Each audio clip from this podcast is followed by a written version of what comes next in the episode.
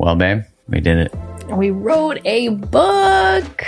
Yeah, man, it's it's actually surreal to even think about uh, that we wrote a book, had a baby, got married, not necessarily in that order. but the book is now available yeah. for pre-order, and we're so excited to share it with you. Oh, so looking forward to getting this book into your hands, to be in dialogue and conversation with all of you as we continue to liberate love from old imprints and codependent dynamics that keep us small, stuck, and stagnant. Yeah, you know, no matter your relationship status, this book walks you through what shaped you, why do you do what you do in relationship. It dives deep into your relationship blueprint, attachment styles, and most importantly, which is different than every other book that's ever covered codependency in the past, we explore the role of the nervous system in that. And the book is called Liberated Love. Yeah, release your codependent patterns and create the love you desire. Go to createthelove.com slash liberated love to order your copy now. That's createthelove.com slash liberated love and get that pre-order in and you'll be able to get a free download of a meditation we created and a workbook that goes along with it. Much love and appreciation for your support. Much love. Thank you. This episode is brought to you by Paramount Plus. Get in, loser! Mean Girls is now streaming on Paramount Plus. Join Cady Heron as she meets the plastics and Tina Fey's new twist on the modern classic. Get ready for more of the rumors, backstabbing, and jokes you loved from the original movie with some fetch surprises. Rated PG 13. Wear pink and head to ParamountPlus.com to try it free. When we look at how we are responded to as a child, particularly when we're upset, particularly when we get angry or particularly when we say no to something. How did our parents respond? Now, because most of us grew up in a behaviorism paradigm, we either would have been shut down, we would have been sent to our room, maybe we were hit, maybe we knew really, really early on it was not okay to say anything back. We just had to be silent and good in order to survive. Hi, my name is Mark Groves, and I'm obsessed with understanding human behavior and why we do what we do. In this podcast, I interview the world's most brilliant minds and hearts, where I get to explore, alongside you, every subject you can imagine relating to our human experience and how we relate. It is my deepest intention that we all learn how to create the life and love that we've always dreamt of. Now, before we get rolling, make sure you hit that subscribe button so you don't miss any episodes. And one ask that I have, and an amazing way that you can help support the podcast, is by wherever you listen to it, giving it a five star review and a written review. With all that said, let's dive in and transform our lives. Hello and welcome to another episode of the Mark Groves podcast. Today we are dialing this up remotely because we have Australian speaker, educator, author, school builder, Lael Stone. Welcome. Hi, thanks for having me, Mark. And I sh- should say therapist because that's the background of the work that you've done. And when I encountered your work, which is so apropos because I'm a new father, it was on about how to raise emotionally intelligent children. And I thought, well, the world needs more of those. I'd like to be able to do that. And I'm sure there is components to that that are, you know, we can all implement. So thanks for the work you do. I'm super excited to chat with you. I just discovered that you build schools now. So that's new. So thanks for coming on. Yeah, my pleasure. I'm really happy to be here. So, where should we start here? Like, with how do you even define what an emotionally intelligent child is? Because I would imagine that a lot of people think they raised emotionally intelligent children, and then people end up in relationship with those children and are like, "This isn't emotionally intelligent." Mm-hmm. Yeah. Yes, that happens a lot. Well, it's interesting. I mean, I've worked with children for a really, really long time. And one of the things that I often find really funny is parents will contact me and say, I've got all these issues with my five year old. Can I bring my child to see you? And I actually don't see children. I only work with the adults because You're children. Like, we're going to need you. Yeah, that's exactly it. Children are always responding to their environment and they are always you know, what we're seeing on the outside is always a reflection of what's going on in the inside. And that is usually connected to what is happening in the environment they're in, whether that is in a schooling system, whether it is in the home, whether it is with in laws or relatives, all that kind of stuff. Children are always gauging, hey, is it safe to be who I need to be? Can I express themselves fully and they look around them and, and gauge right from the very beginning is this safe? Is this okay to do this? And that starts right when they're teeny tiny little babies, like where you are right now with your son. And so I always come back to if we want to raise emotionally intelligent children, it starts with us as the guides and the adults around what are we modeling to them, how are we responding to their feelings and emotions, and the most important piece, how much work have we done on our own stories so that we don't end up projecting that onto our children.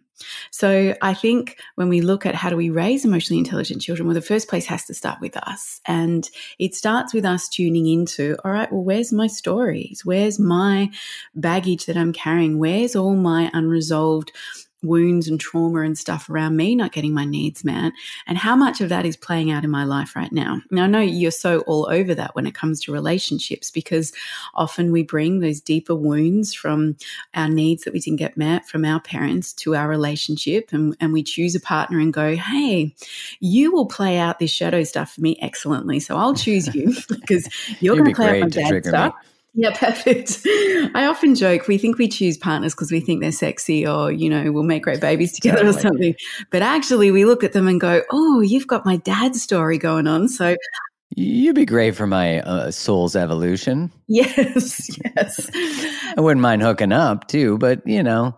Yeah, yeah. And it's crazy and it makes sense, right? Why often people will attract the wrong people or what we think are the wrong people right. because yeah. they're bringing our stories to the surface to us to be healed and looked at and felt. And as much as we might do that in relationship, children are the most magnificent mirror for that. So our beautiful babies so and children come along and then they're standing there going, all right, Hey, dad, I can see that you've got a story around trust. So I'm going to play out something around behavior around trust. And, and hey, mum, I can see that you've still got some stories around abandonment and separation. So let me bring, let that, me bring to that to the surface. And our, and our children are really our greatest teachers because they are bringing to us a story that says, hey, you need to heal this because if you don't, you're going to project that onto me. And guess what? I don't want to carry your story. I, I need to be free to be who I need to be in the world. And that's where I think we often find the challenges and the rub within parenting because our kids are standing there going, Hey, let me, let me model back to you what, what is here. So when we come back to how do we raise emotionally intelligent children, it is really around firstly us looking at our own work. And the more we do our own work, the less our children have have to carry. And then we're able to guide them and and show them what it is to be emotionally aware which is being able to tune in to how we feel. It's being able to own our stories. It's not about projecting onto someone else you make me feel like this or or you did that to me. It's as we model it and as we guide our children through that that's where they develop that beautiful emotional intelligence. I'm curious. Someone said to me when Jasper, when we first had Jasper, because I did notice things coming up for me with him. I mean, Kai and I have done a lot of work on our own personal stuff in our relationship. And then what I found was just due to the exhaustion. And then now we have this other being that we're orienting towards. Her and I just wrote a book together. It hasn't come out yet, but that actually, ironically, we joke was actually a great preparation for having a child because we both have different ways of writing and creating and we also have different ways that we orient to needs, like, you know, subtle differences. She's got the mother hormones and connection, and it's different, right? I find there's a little more urgency for her. And for me, I'm like, he's good. Like, oh, hold on. You know, there's a little more. Also, he doesn't eat from me. So there's so many different aspects that I can't begin to understand, but I can try to conceptualize. You know, like I don't know what it's like for touch to always mean need. And I really understand. I mean, her and I talk about this.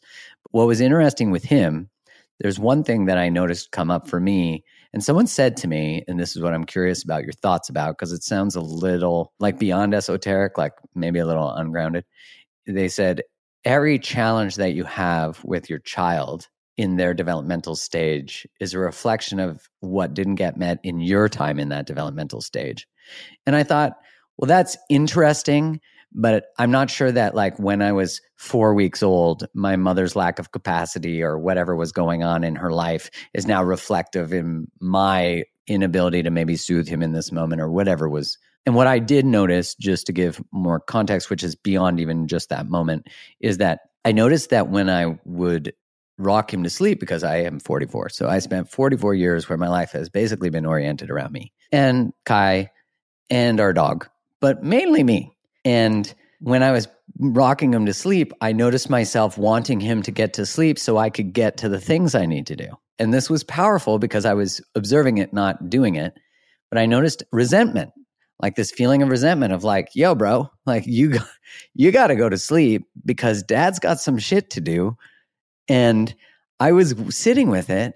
And I'm like, wow, your life is no longer about you. And that's one of the most beautiful things. But this death is real. Like this is something that I'm allowed to mourn. But what I noticed was shame coming up. And I didn't book this for a therapy session, just so we're clear. uh, but I thought for people listening, they might experience shame for feeling resentment towards their child. And I wanted to normalize it. And I think it is normal. So I want to normalize it for me. Okay. So it is. It is normal because I love how you say it. And it's very true. When we become parents, we have a death of the old way of being. You know, there's lots of losses that we're going to have that we can mourn. And then there's also these amazing gains that are going to happen with having a child and what comes to us. And I love what you bring up. We can hold a space of deep love and protection. And this is the best thing that's ever happened to me. And at the same time, think, God, I just wish you would go to sleep. Or can't you just leave me alone for a few minutes? You know, we've got a toddler. Or all of that is very, very normal because I think one of the most key components as a parent and something that is so fundamental to learn right from the beginning is we cannot be the parent we often want to be if we do not meet our own needs. And this is the same in relationships, right? Is that if, and it's very tricky when you have babies or little people because it is very labor intensive. They need you all the time. You know, we are there doing all the things that we need to do to keep them alive and connection and attachment and all those things. And so it's really normal to be like, God, I just, I just want to go to the toilet on my own, or I just, I need to go and do these things, right? I mean, every mother everywhere will tell you they know exactly that's how it feels, and many fathers as well. And I think it's really important to just be like, we can hold love and just adoration for this little being and have those feelings at the same time. And so I often say, whenever those edges come up, well, then it's an invitation to go, all right, what need is not being met here for me? Now, sometimes it is when your kiddos are going through tricky stuff and all the things that you want to do, you kind of have to drop them because you just, you're being present with them and maybe they're unwell or they're going through something. And, and they are the parts of servitude that we learn in parenting. You know, we learn that we're just like, okay, it isn't just about me anymore. And those hours, you know, and I, I, often reflect back on this. My children are adults now and I, I think back to all those years that felt so long and hard when they were little, when they needed me all the time. And then being over the other side of that, you go, wow, they are just a blip in time. I don't ever regret putting to the side the email I had to send in order just to be with them and stroke their head, right? Now, at the time, you can feel frustrated by it. But as I look back, I go, I never regret not prioritizing attachment and connection because it only is there for a small amount of time. And it's interesting as we do that, then that builds a lot of the foundation for the relationship we want to have with them as adults, right? Or in through that adolescent and those teen years. Now, it also doesn't mean though that we sacrifice ourselves just for our children because it is vital that we teach our children about boundaries and about meeting our needs because right from the very beginning, our children are watching everything we do. So as you're talking about rocking your son and there's a part of you like, oh, come on, dude, go to sleep. I need to do this. It is okay to feel that. And it's also okay to go, hey, there's a part of me that feels like I'm meeting my needs and, and that's tricky. I'm going to observe it. And right, if I can be present for the next half an hour, I will as I do this. And I can also see, hey, maybe if we're both feeling like this, we need a little bit of extra support in our unit at the moment, which may mean, can we ask grandparents? Can we outsource someone to come in just for a few hours so that we can meet our own needs, whether that's emotionally, whether it's going for a run or doing some yoga or just being quiet by yourself or doing a little bit of work and then coming back to be present with our kids. It is a juggle. And I think the thing is, and I've said this for 20 years now, parenting is so hard in the day, in the age that we're living in, because we do not have the village that we are meant to when it comes to raising children. We are not living with our family and our relatives to say, hey, gosh, I really need to do this stuff. Could you be with the baby for an hour? And you know that your baby's being loved on by someone who cares for them. We are parenting on our own in these little houses by ourselves. And then what we do is we find it tricky, which is really understandable. And then we give ourselves a hard time for finding it tricky. Then we bring in the shame. Then we go, I should be loving it. Then we think I'm not coping. If we find that we you know we're not doing it well, when it's really our systems that are deeply letting us down, that we do not have the foundation in the village there to hold us to do it. And so that that is the theme that I have seen for all these years I've been working with. I think many many parents will relate to it is that we are trying to raise our kids with as much awareness and consciousness and and give them all the things that we want for them and all that kind of stuff and usually it's at the cost of ourselves.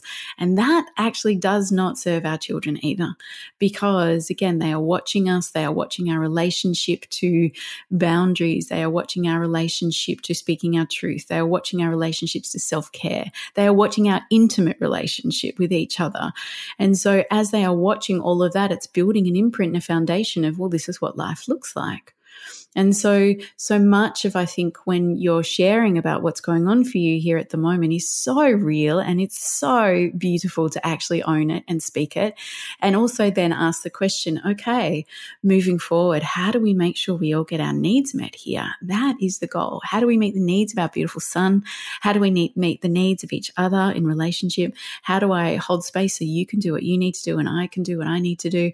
How do we do this? Because if we don't have these conversations and come from a place of connection, then what we end up doing in relationship with children is we end up keeping score and we end up playing the game who's doing it tougher right? And that game looks like this for so many years. And I did it in my early parenting, which is I'm at home with the baby and the kids all the time. And my partner's like, and I'm trying to earn all the money. And when we'd come back together, we would just compete of who was doing it harder and nobody wins. And our children are usually in the middle of it going, mm, this doesn't feel good. So let me act out in a certain way in order to get your attention until, you know, we, we began to see the patterns and the themes there and actually came back to actually, how do we support each other? How do we both get our needs met here? How do we work as a team for the whole of our family? But again, as we circle back, it ties back into what we watched in our family of origin. It ties back into our patterns and beliefs and stories that, that we have, our wounds that we bring forward. It's like full on therapy.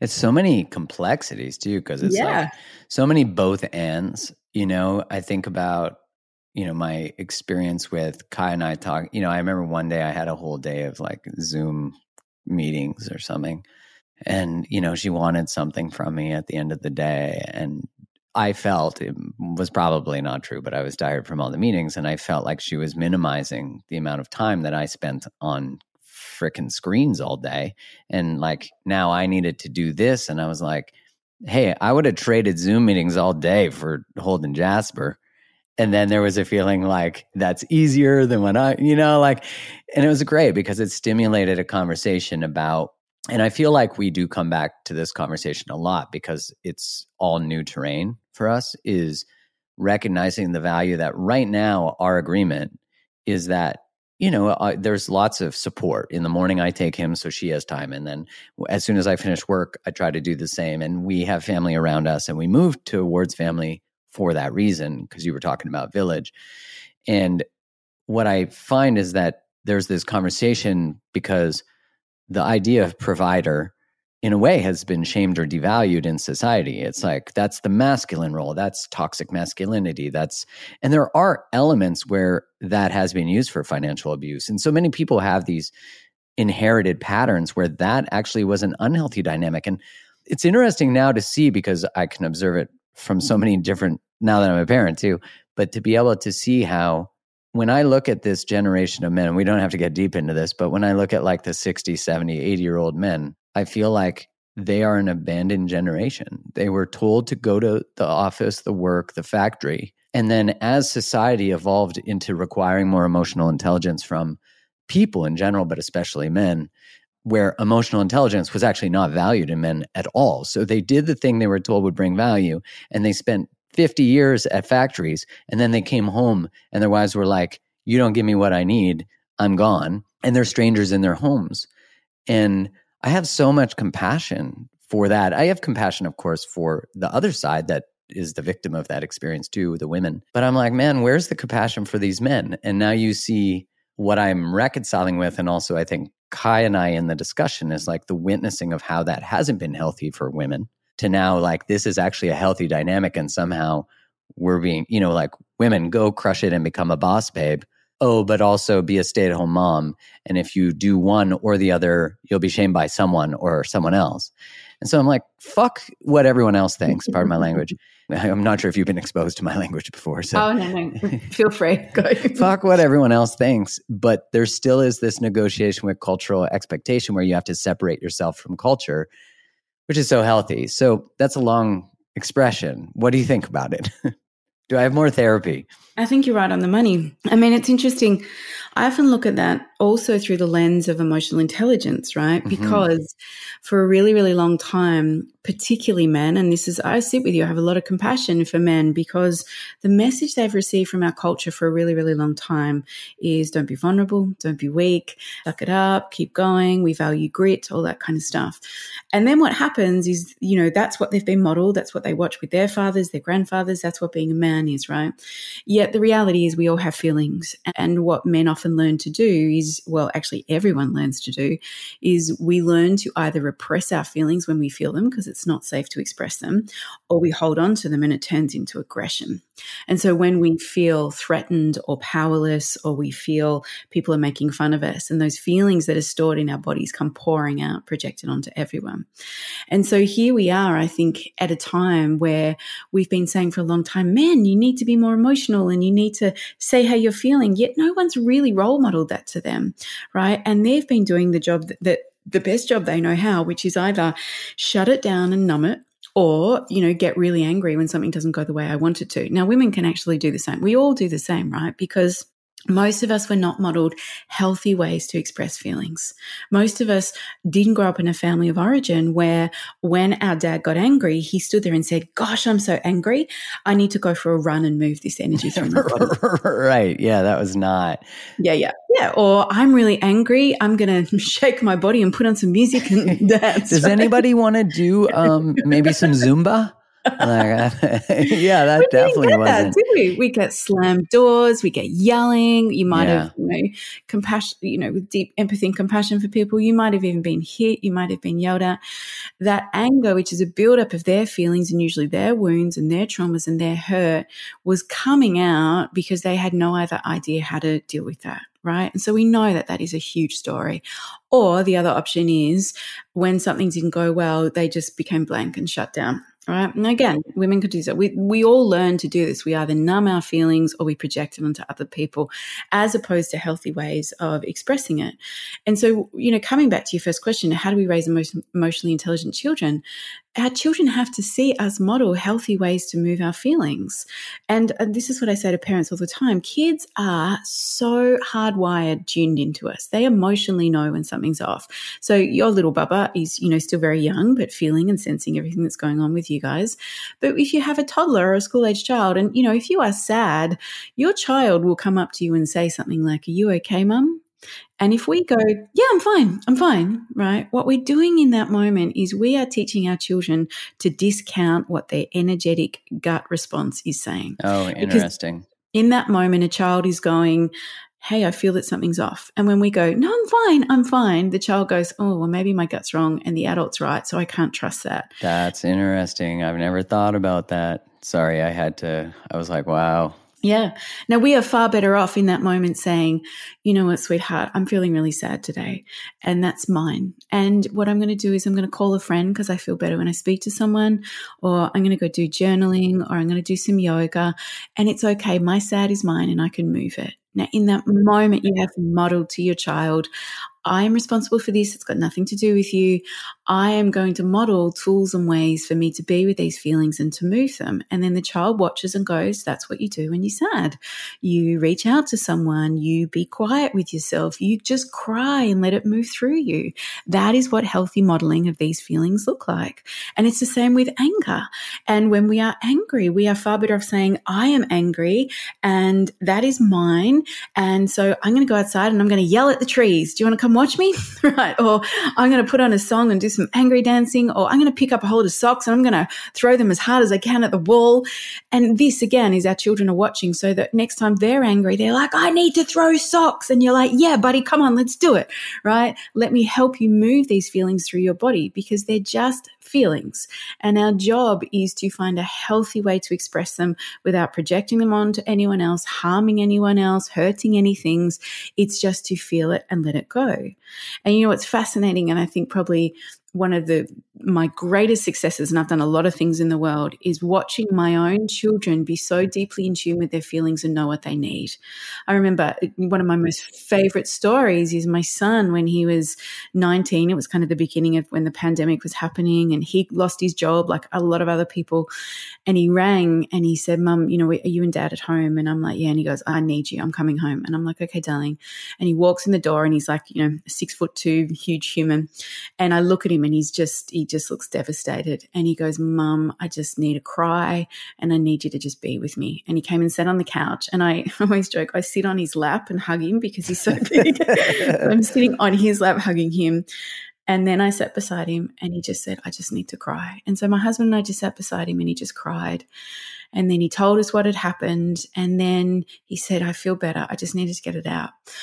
Okay now, now what am I going to do? And I'm like, well, mate, I, I, trust that you'll find whatever you need to. And then he opened himself up to possibility of what could happen. Because mm, he moved through the emotion. Yeah, yeah. As a 19 year old male, I'm like, he knows that that is the safest thing for him to do in that moment is yeah he can feel angry around what's happening but he was like i just need to feel i want to come to somewhere where there's no judgment where my parents just love me no matter what and he expressed that and i'm like that to me is a sign of beautiful success that he knows that he just needs to feel and then he's able to let it go and then he did move into possibility and a whole other world opened up for him and he moved forward and so I look at that and think, okay, for all of our children, what we've modeled a lot of is feeling our feelings.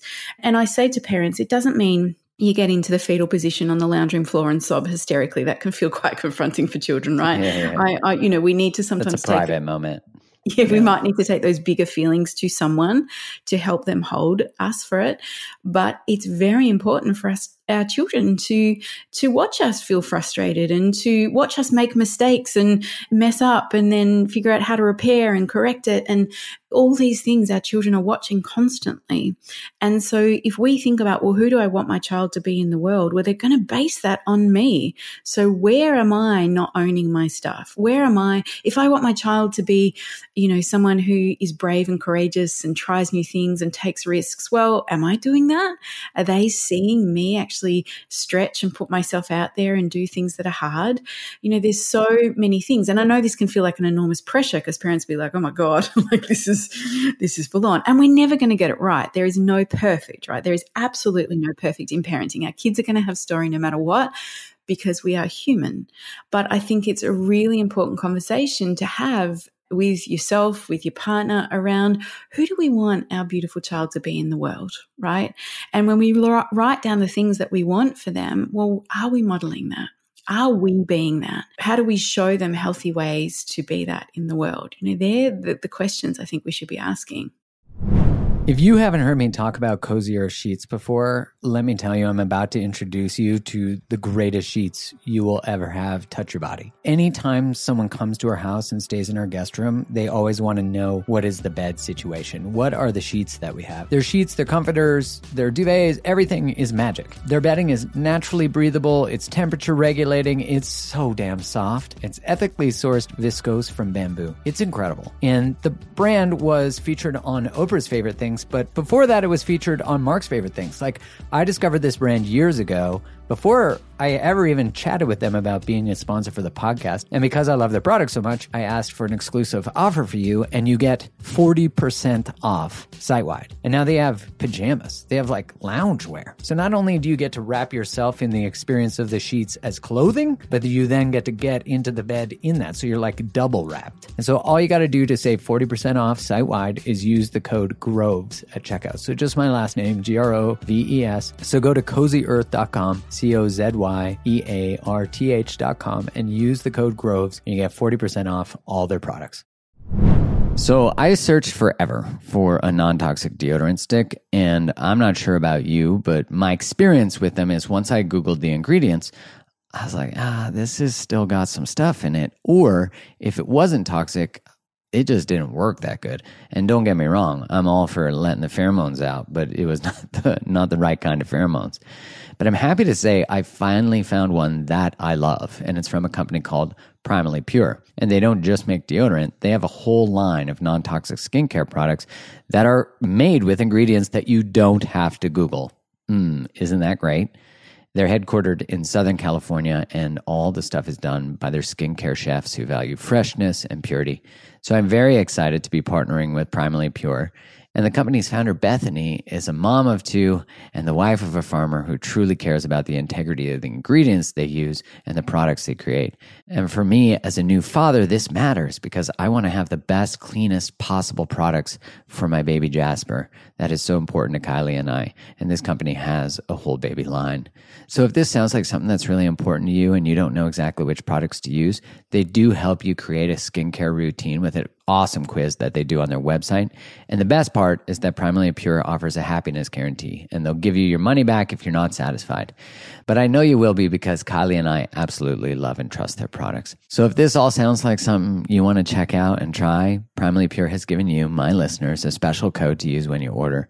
Just go to primallypure.com today and use the code Mark Groves, just my name, and you get 15% off your order. So that's primally, P R I M A L L Y pure, P U R E dot com. And use the code Mark Groves at checkout. Save 15%. There's a few things that I heard from you that I just wanted to highlight that you said that when we consider the way we're being in their early childhood, right? The things we're trading, like work, like the email, like maybe our phone, whatever it is, that you're setting the foundation. Like that time is actually so important. And we might see it as a loss, but it is ultimately a massive gain. And so I can be with the sort of death of whatever is dying.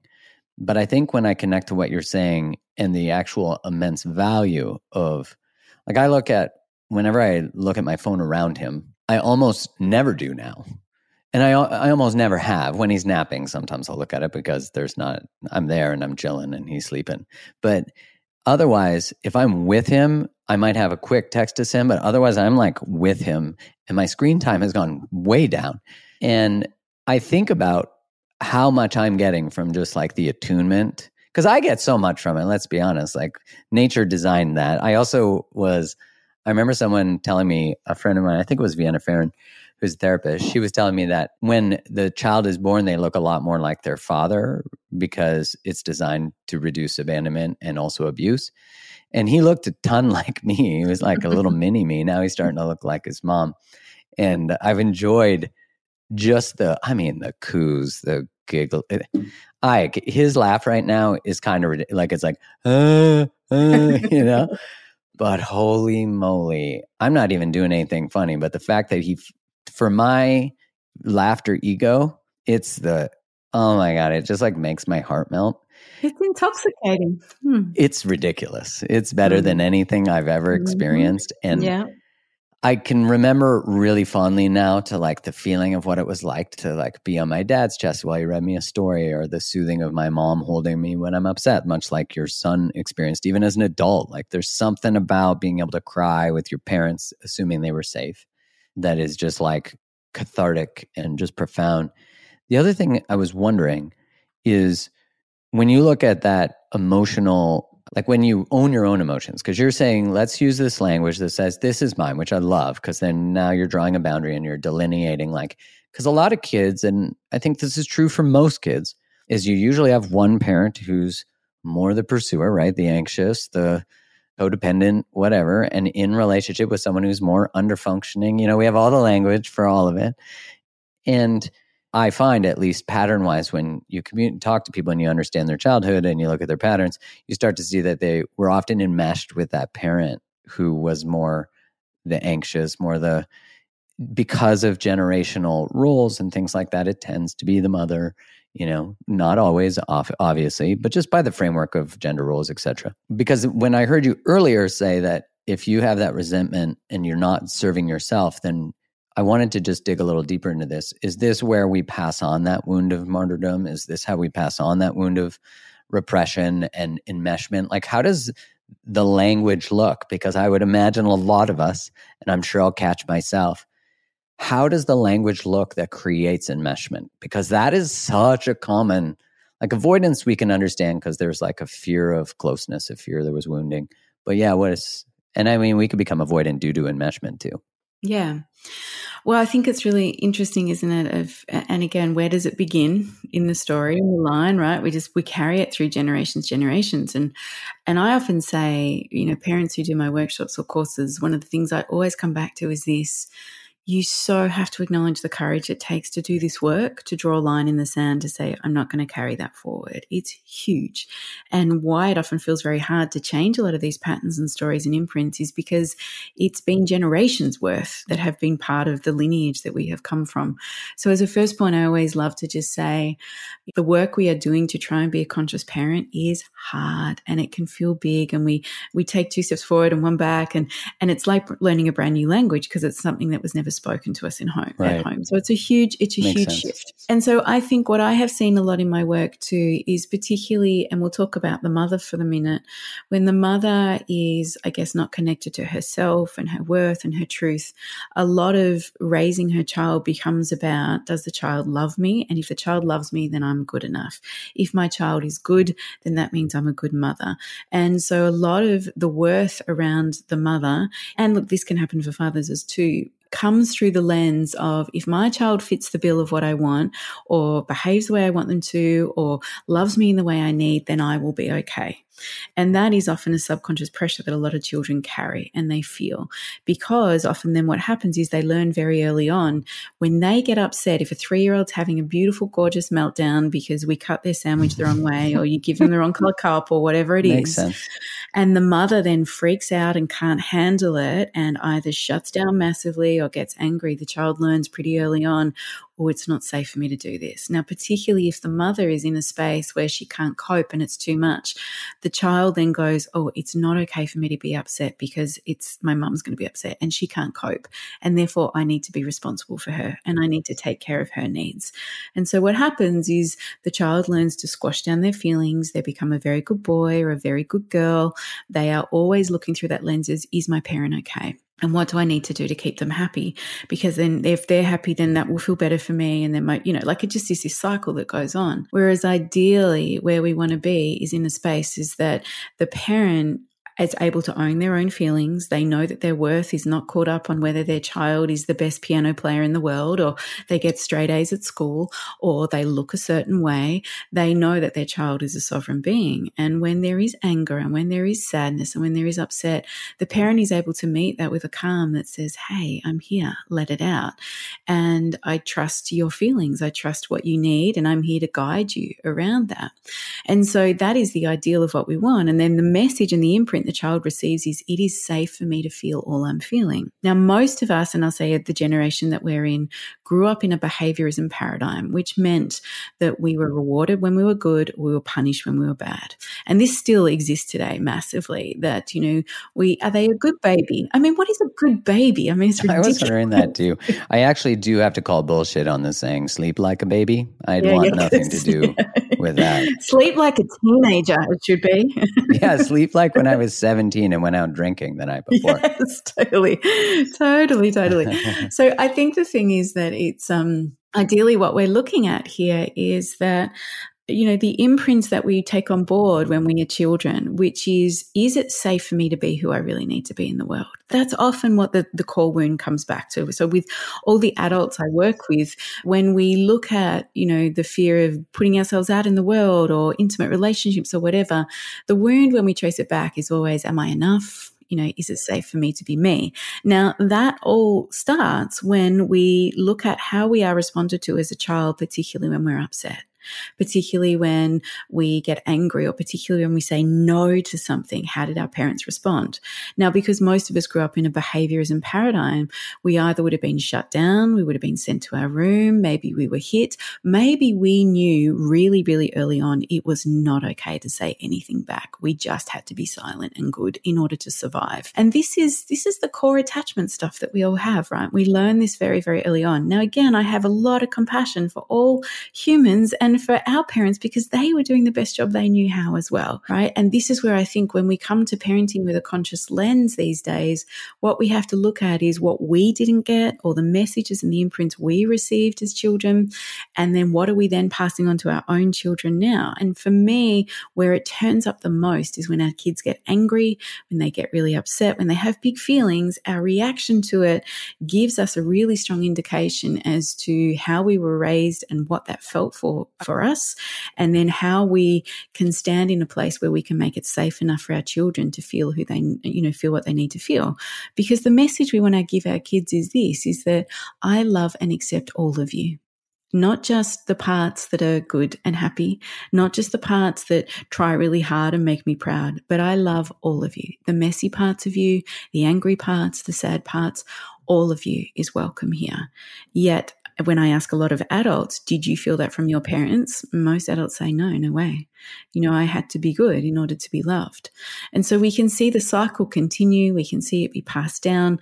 And I think when we reach a point where we go, actually, I want to do this differently, or I have more awareness around it, and we start to do the work, the work often looks at, well, how was I responded to when I was a child and I was upset? And are there wounds and hurts there I still need to work with? So then that increases my capacity to be with my child in their messy feelings and be anchored within it. That work, uh, the deep work, man, because I think of a lot before I had a kid, my perspective was romantic relationship might just be important enough to you that you'll change, that you'll heal, that that your desire to create what you've longed for will actually be enough for you to step into humility. And now I look and I'm like, well, if that wasn't enough, the love for this child, which I recognize that children are sometimes born into very stressful circumstances and the capacity, you know, what the world, especially in the United States, I live in Canada and the US, and the way that the US values mothers with maternity leave is ridiculous. Like, I met a woman the other day who went back after three weeks. And I was like, first off, poor child, but also like, poor you now, what's interesting is she didn't have to go back. She chose to go back because she was very much into her work. And that's not, none of this is a judgment. But I was like, wow, like the society taught you that somehow your value was in that place and that you need to crush it. And like how not allow you to surrender into mothering. And also, you know, often it takes two paychecks to pay rent and mortgages and all these things. I mean, there's so the systems just compound on each other. And so there's not one wrong, but what you said before, like if we have village, then that makes it easier. Then they're like, hey, we got you. Like we'll help support you, you know, to so you can take some time. You know, I, in my business, I wanted to see what it was like to fully value a mother when they're on mat leave. So I pay my employees when they go on mat leave full pay for the whole year. Because in Canada, they give you like 50% of your pay or something. You end up being on employment insurance. But I was just like, what is that like? Like, even though it, you know, of course, cuts into quote unquote profits, I was like, there's got to be a greater payoff to society, to the business, just the integrity to which we're making our way through the world. And I would rather do that in the business scrape by, you know, just to have that. Cause I'm like, what would it feel like for a mother to not have to think about that? And for the father too, who's in relationship. I'm curious. We talk about the impact of childhood on the behavioral outcomes of as we become adults. I was recently looking at some data. I think Adam Grant wrote about it, but it was about the impact of technology on children as they age, and especially in boys. I know technology, social media has a larger impact on anxiety and depression in girls, but I'm curious about your thoughts on technology. For Kai and I, one thing that we have done is we're not showing him on social media like his actual face because we want him to choose. Like we've experienced social media in its extremes, especially me. And I was like, I don't want him to have to deal with any of that. I want him to make his way through the world and choose whether the world knows what he looks like. So I'm curious what you've seen, what the data says, and what you recommend. It's a good question and it's a, a big one. And it's big, it's layered. If you could just solve all of it. Yeah. Then... Okay. So I'm like, this is a good chat because we're going to break down the world systems, how we change it, the whole thing. yeah. I'm like, how yeah. long is this going for? um, look, technology is really interesting. And I think we know it can be brilliant in creating connection. It can open up so many worlds. It also is one of the biggest, most massive repression mechanisms that we have out there. And I often look at technology this way, particularly when I talk to parents about it, is that our children at some point in their world are going to go, things feel too really hard and I want to numb out right? And so we can use food to do that.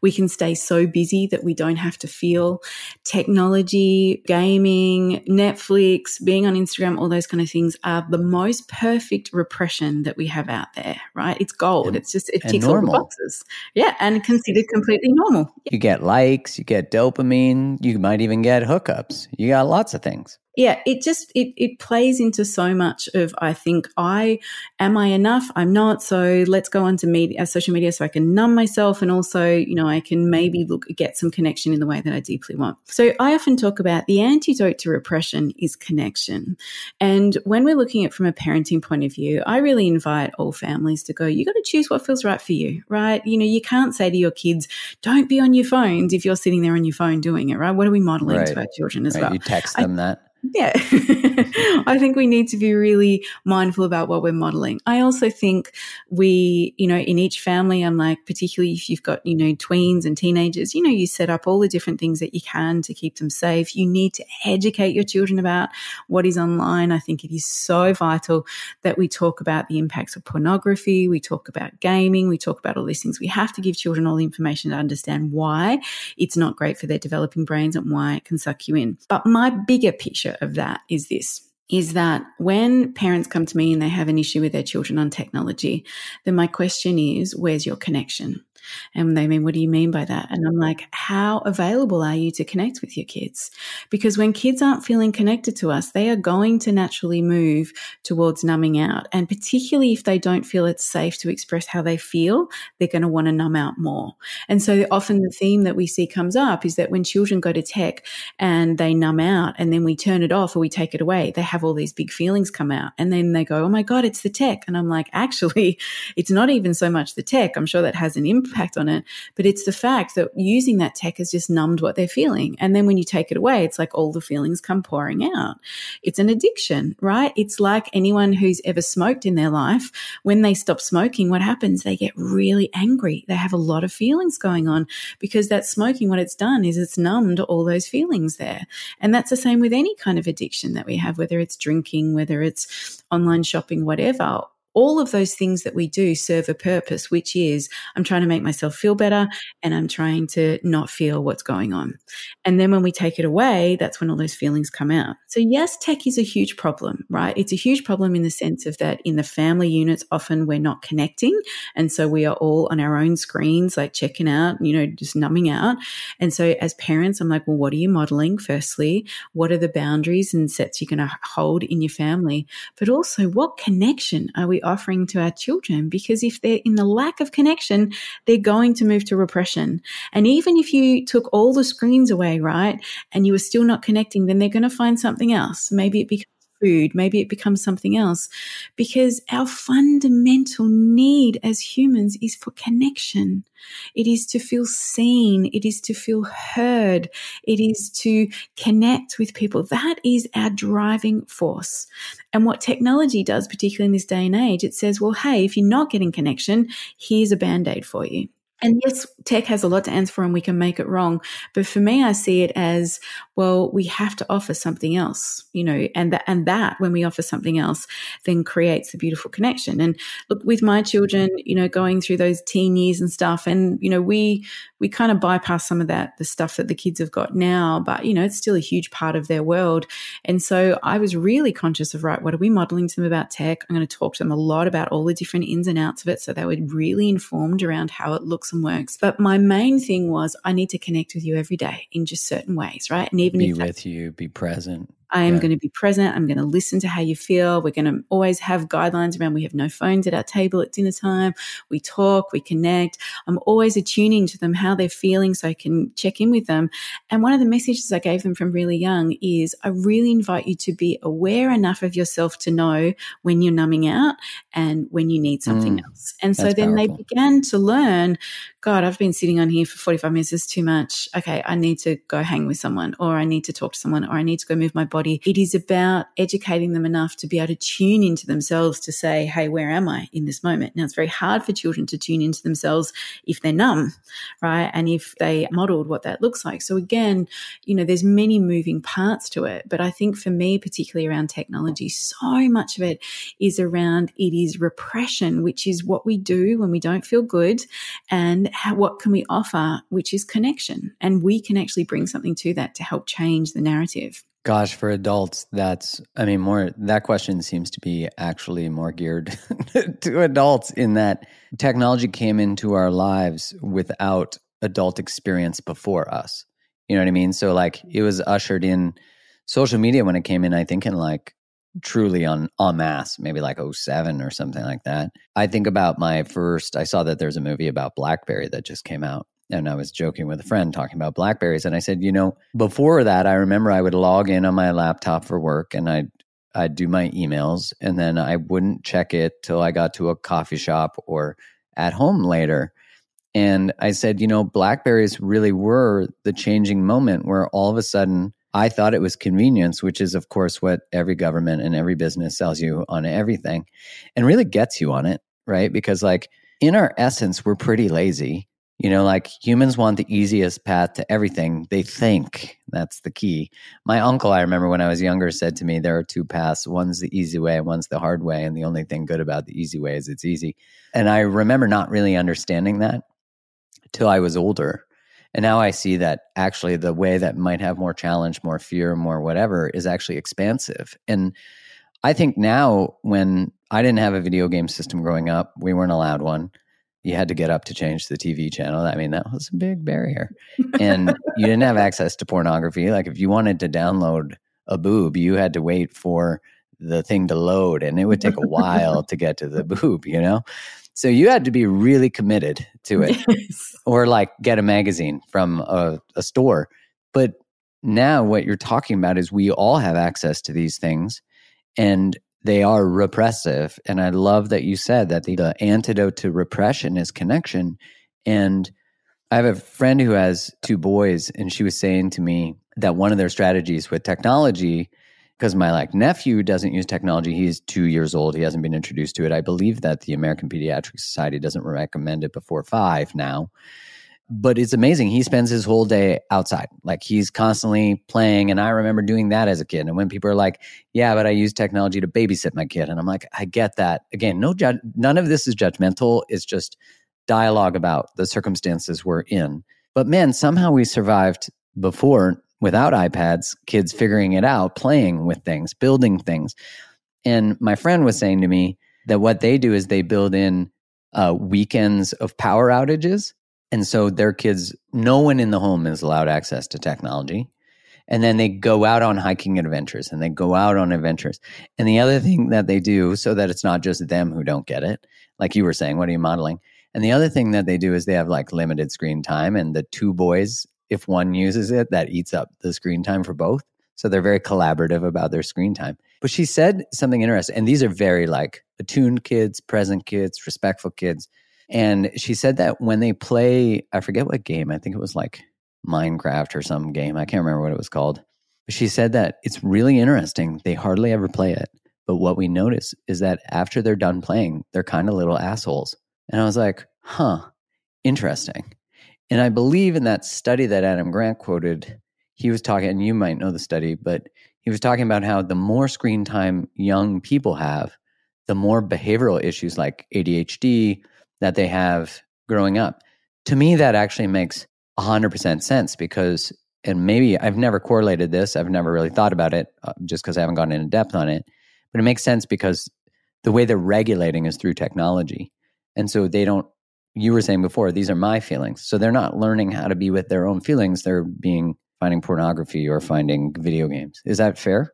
I don't know. Yeah, of course. Uh, it's it's really the perfect storm when you look at technology and the day and age that we live in, the disconnection that we have as a culture, the lack of support we have in the family network. Like it, it ticks so many boxes. And I love that you brought that up. There's no judgment, and I say that to parents all the time. I absolutely get it. If you've been working all day, you've got to make dinner. Your kids can sit in front of a screen while you do stuff. It makes sense, right? I understand yeah, why we do it because we're that. all doing the best job we know how. I mean, if I was to look at what my repression of choice is, it's 100% binge watching a series. I'm like, oh my God, there's three seasons. This is awesome. Ted Lasso. Right? Ted like, oh, Lasso oh, is yeah, so good. Amazing. Like, that's what I go to. I don't necessarily turn to food or drinking or anything like that. I'm just like, I just want to numb out. So we all do it. And it's not that we should stop, right? I think we need to have the consciousness around it. It's the awareness when I, am doing it. I'm like, I am aware that I'm doing this. Things are feeling choosing big. this. I am going to do this for a bit and then I might call a friend and have a chat, or I'll do something else to connect in with myself. It's about having the consciousness around it that we begin to change it because it's here and it's not going anywhere. But I wanted to come back to, eh, you know, and I think a really important point, and this is something I see a lot, this is something I see in the school that we created, is that the lack of play and nature connection for children has a massive, massive impact. So when we created our school, we really consciously chose to be a tech-free school. So we do have technology, but the children, the children never learn on it, right? Our children don't sit there and learn on iPads. Wherever we can learn, we always learn outside. We do most of our numeracy is always outside using nature and all sorts of different stuff that we've got to, to measure things, to learn things, all those kind of things. Because what we're seeing is the more connected the children are in nature, the more regulated their systems are, often the more creativity they step into. So I love technology. It facilitates my businesses. It helps me do amazing things in the world, right? And I, I think it's incredible what we've created, but we have to find the balance. And I really do believe, you know, our children, the longer we can avoid them being exposed to it, the more we can get them out in nature, the more they can play and set up those foundations, then, and really focus on that connection, you know, even as parents listening to their feelings, owning our stuff, then we're going to set up a stronger foundation for them to then be able to know how to navigate tech as they move into those kind of adolescent years. So when you built this school, I think about taking on such a endeavor. I'm curious, what are the foundational elements of an emotionally intelligent child's education? I, I hear uh, tech free on some level, and I also hear nature.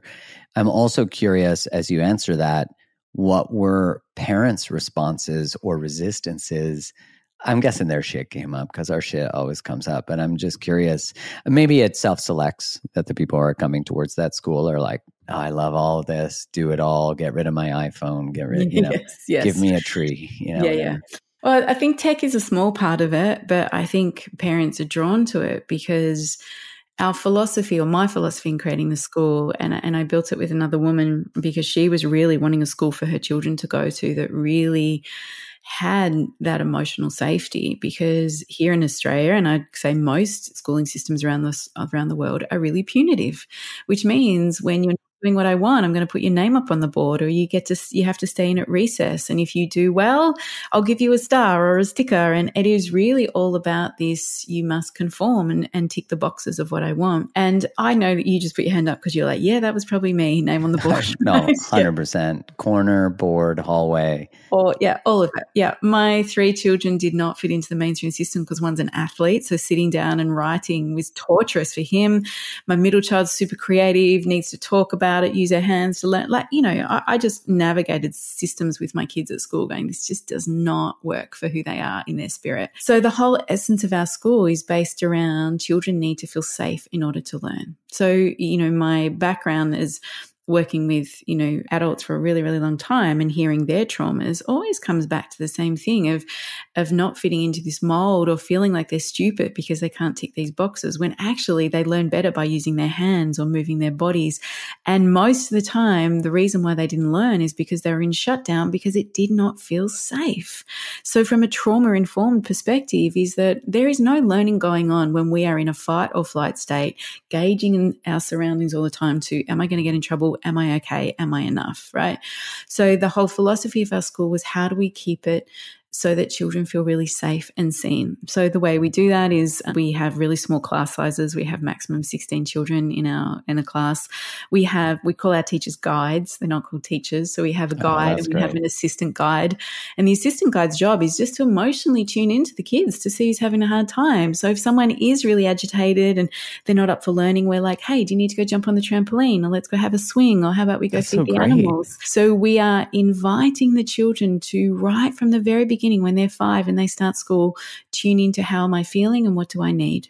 So it is not ever about making a child wrong. You know, if a child is angry, we are always looking behind the behavior and going, I wonder what's what's here. Is there a need that's not being met? Do they need some information around something? Or do they need to just let out some feelings? Because, you know, they've got a two year old brother at home and it's really hard and they've got a whole lot of feelings about that and they need a safe place to let it out. You know, one of the things that one of our beautiful students at our school, they'd been to another school and they came to our school and they were saying to one of our guides, you know, the best thing I love about this school is that it's okay to cry. And I'm wow. like, oh, that was like music to my ears. That must have been the best thing you've ever heard. It was it awesome because it just is that they feel safe enough to feel. And so, again, I come back to if we want to teach these children how to be emotionally aware, then we need to make all feelings okay. And we are guiding and teaching them to keep tuning into themselves. What am I feeling right now? What do I need? And within that, there's also that can we own our own stuff, not project it onto someone else? All these fundamental things that most adults are still struggling with, we are really holding as the philosophy of our school. We also are very big on choice and autonomy, which means children can wear shoes or not wear shoes. They can climb trees. You know, they they can sit on the floor if they don't want to sit at the desk.